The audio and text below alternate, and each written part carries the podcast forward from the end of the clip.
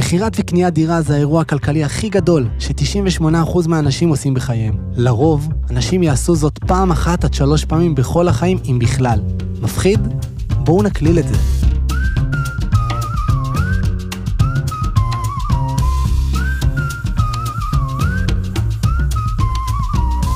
שמי עמית, בעלים של משרד תיווך תל אביבי קבוצת עמית טל.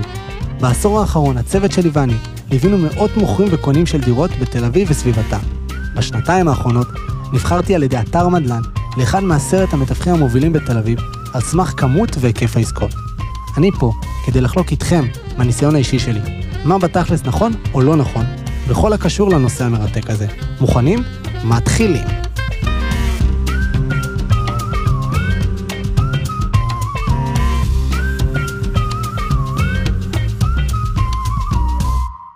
הערכת שווי נכס לפני מכירת דירה בתל אביב ובכלל. רבות ידובר ודובר על הערכת שווי של הדירה לפני מכירתה. מה עליי לעשות? למי עליי לפנות? איך אדע שזה המחיר הנכון? איך אדע שהמחיר לא נמוך מדי? הפחד של כולם. איך אדע שהמחיר לא גבוה מדי? ממש לא מפחיד אף אחד, אבל זו טעות. ועוד ועוד ועוד ועוד ועוד ועוד. אז בואו ניגע רגע בכמה נקודות. אל מי כדאי לי לפנות כאשר אני רוצה להעריך את שווי הנכס שלי? א', שמאי מקרקעין מוסמך. ב', מתווך חבר, חבר שמתווך. ג', מתווך מהשכונה. אוקיי, בב' זה סתם מתווך שהוא חבר. ד', לשכנה ממול שמכרה את הבית שלה. A, לאינטרנט. אוקיי, אז יש לנו חמש אופציות שכרגע עולות לי לראש, מאמין שיש עוד, אבל בוא ניגע כרגע בחמש האופציות האלה. אז התשובה שלי היא די פשוטה. אם אני הייתי מוכר את הבית שלי, בכל זאת לא מוצר זול, ואצל רובנו מכירת הבית קורית פעם, פעמיים, שלוש, אם בכלל כל החיים, מה אני הייתי עושה? אני הייתי פונה לכולם. כן, כן. הייתי הולך לשבת עם השכנה שמכרה. הייתי מצ'וטט באינטרנט כמה שאפשר. הייתי מתייעץ עם המתווך חבר, כי אני סומך עליו. ולמה לא בעצם? וכמובן שהייתי פונה למתווך מהשכונה שמכיר את כל המכירות שהיו בשכונה בתקופה האחרונה, וגם לא הייתי חוסך על שמאי, שיודע ומכיר את כל העסקאות באזור בשנים החולפות, ויודע לרוב לעשות הערכת שווי נכס טובה ונכונה, גם בתקופות קשות הרבה פעמים. אבל שנייה, מה כל כך הרבה אנשים, מה, זה לא בזבוז זמן, זמן, כסף, אה, אה, לא. אתם הולכים למכור את הבית שלכם בכמה מיליונים. שווה להשקיע כמה זמן שאפשר בתחילת הדרך על מנת לקבל את המידע הטוב ביותר כדי למכור את הבית שלכם במחיר הטוב ביותר. אבל באמת, זה לא בזבוז כסף? גם שמאי, גם מתווך, גם הקפה שהזמנתי את השכנה, גם את החבר מתווך שהזמנתי למסעדה. רבאק, מאיפה כל הכסף? אז בואו נעשה חשבון רגע. אינטרנט, חינם אין כסף, בכל מקרה יש את זה לכולם כרגע. קפה, 50 שקלים עם עוגיה, טיפ, וקנינו מההוא שעובר ומוכר צעצועים בעשרה שקלים. מסעדה, 300 שקלים. מתווך, ירוויח רק בעת הצלחת מכירת הנכס, כאשר אתם מחליטים שהמחיר מקובל עליכם, בהנחה שהשתמשתם בשירות של מתווך.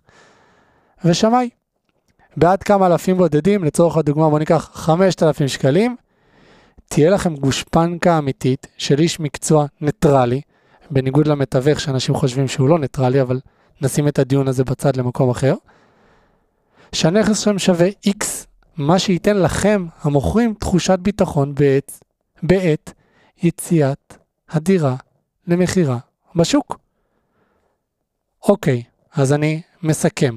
יצא לנו 5,350 שקלים, פלוס בעתיד, אם השתמשנו בשירותי מתווך, הוצאת שכר טירה מתווך, לאחר המכירה המוצלחת.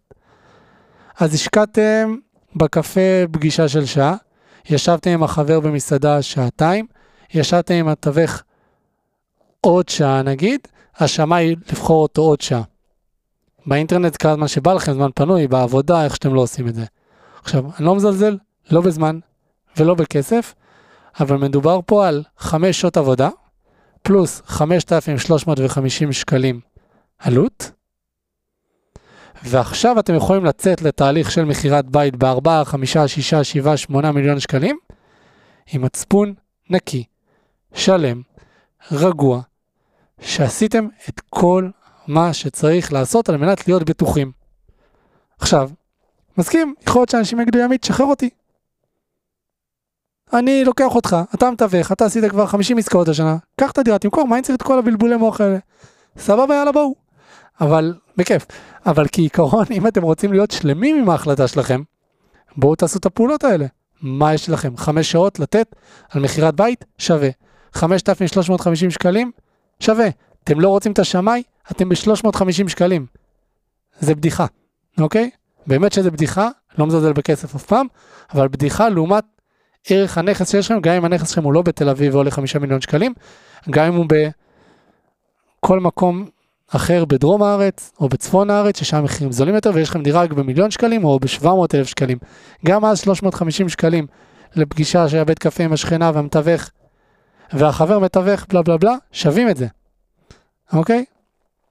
עכשיו, לגבי האם נכון לצאת עם מחיר גבוה או נמוך, נדבר בפרקים אחרים. אוקיי? כי אני חושב שפה הנקודה עברה בצורה מובהקת, מה צריך לעשות כאשר אתם רוצים למכור את הבית שלכם, איך לקבל החלטה נכונה על המחיר, ועם מי להתייעץ, כמה ואיך. יאללה, מה שצריך אני פה, ביי. טוב, אז הגענו לסוף, תודה רבה לבית אריאל על הזכות להקליט באולפן המדהים הזה, ואתם, אם אתם שוקלים למכור או לקנות את הבית שלכם בתל אביב, או סתם אם אתם רוצים לדבר איתי על כל נושא שקשור לזה או לא, תרגישו חופשי, זה המספר האישי שלי. 0545-811-898. ועוד דבר קטן, תדרגו את הפרק הזה בחמישה כוכבים ותעבירו את הפרק הזה הלאה. בטוח זה יכול לעזור או לעניין לפחות מישהו אחד שאתם מכירים. חיבוק של גול, עמית.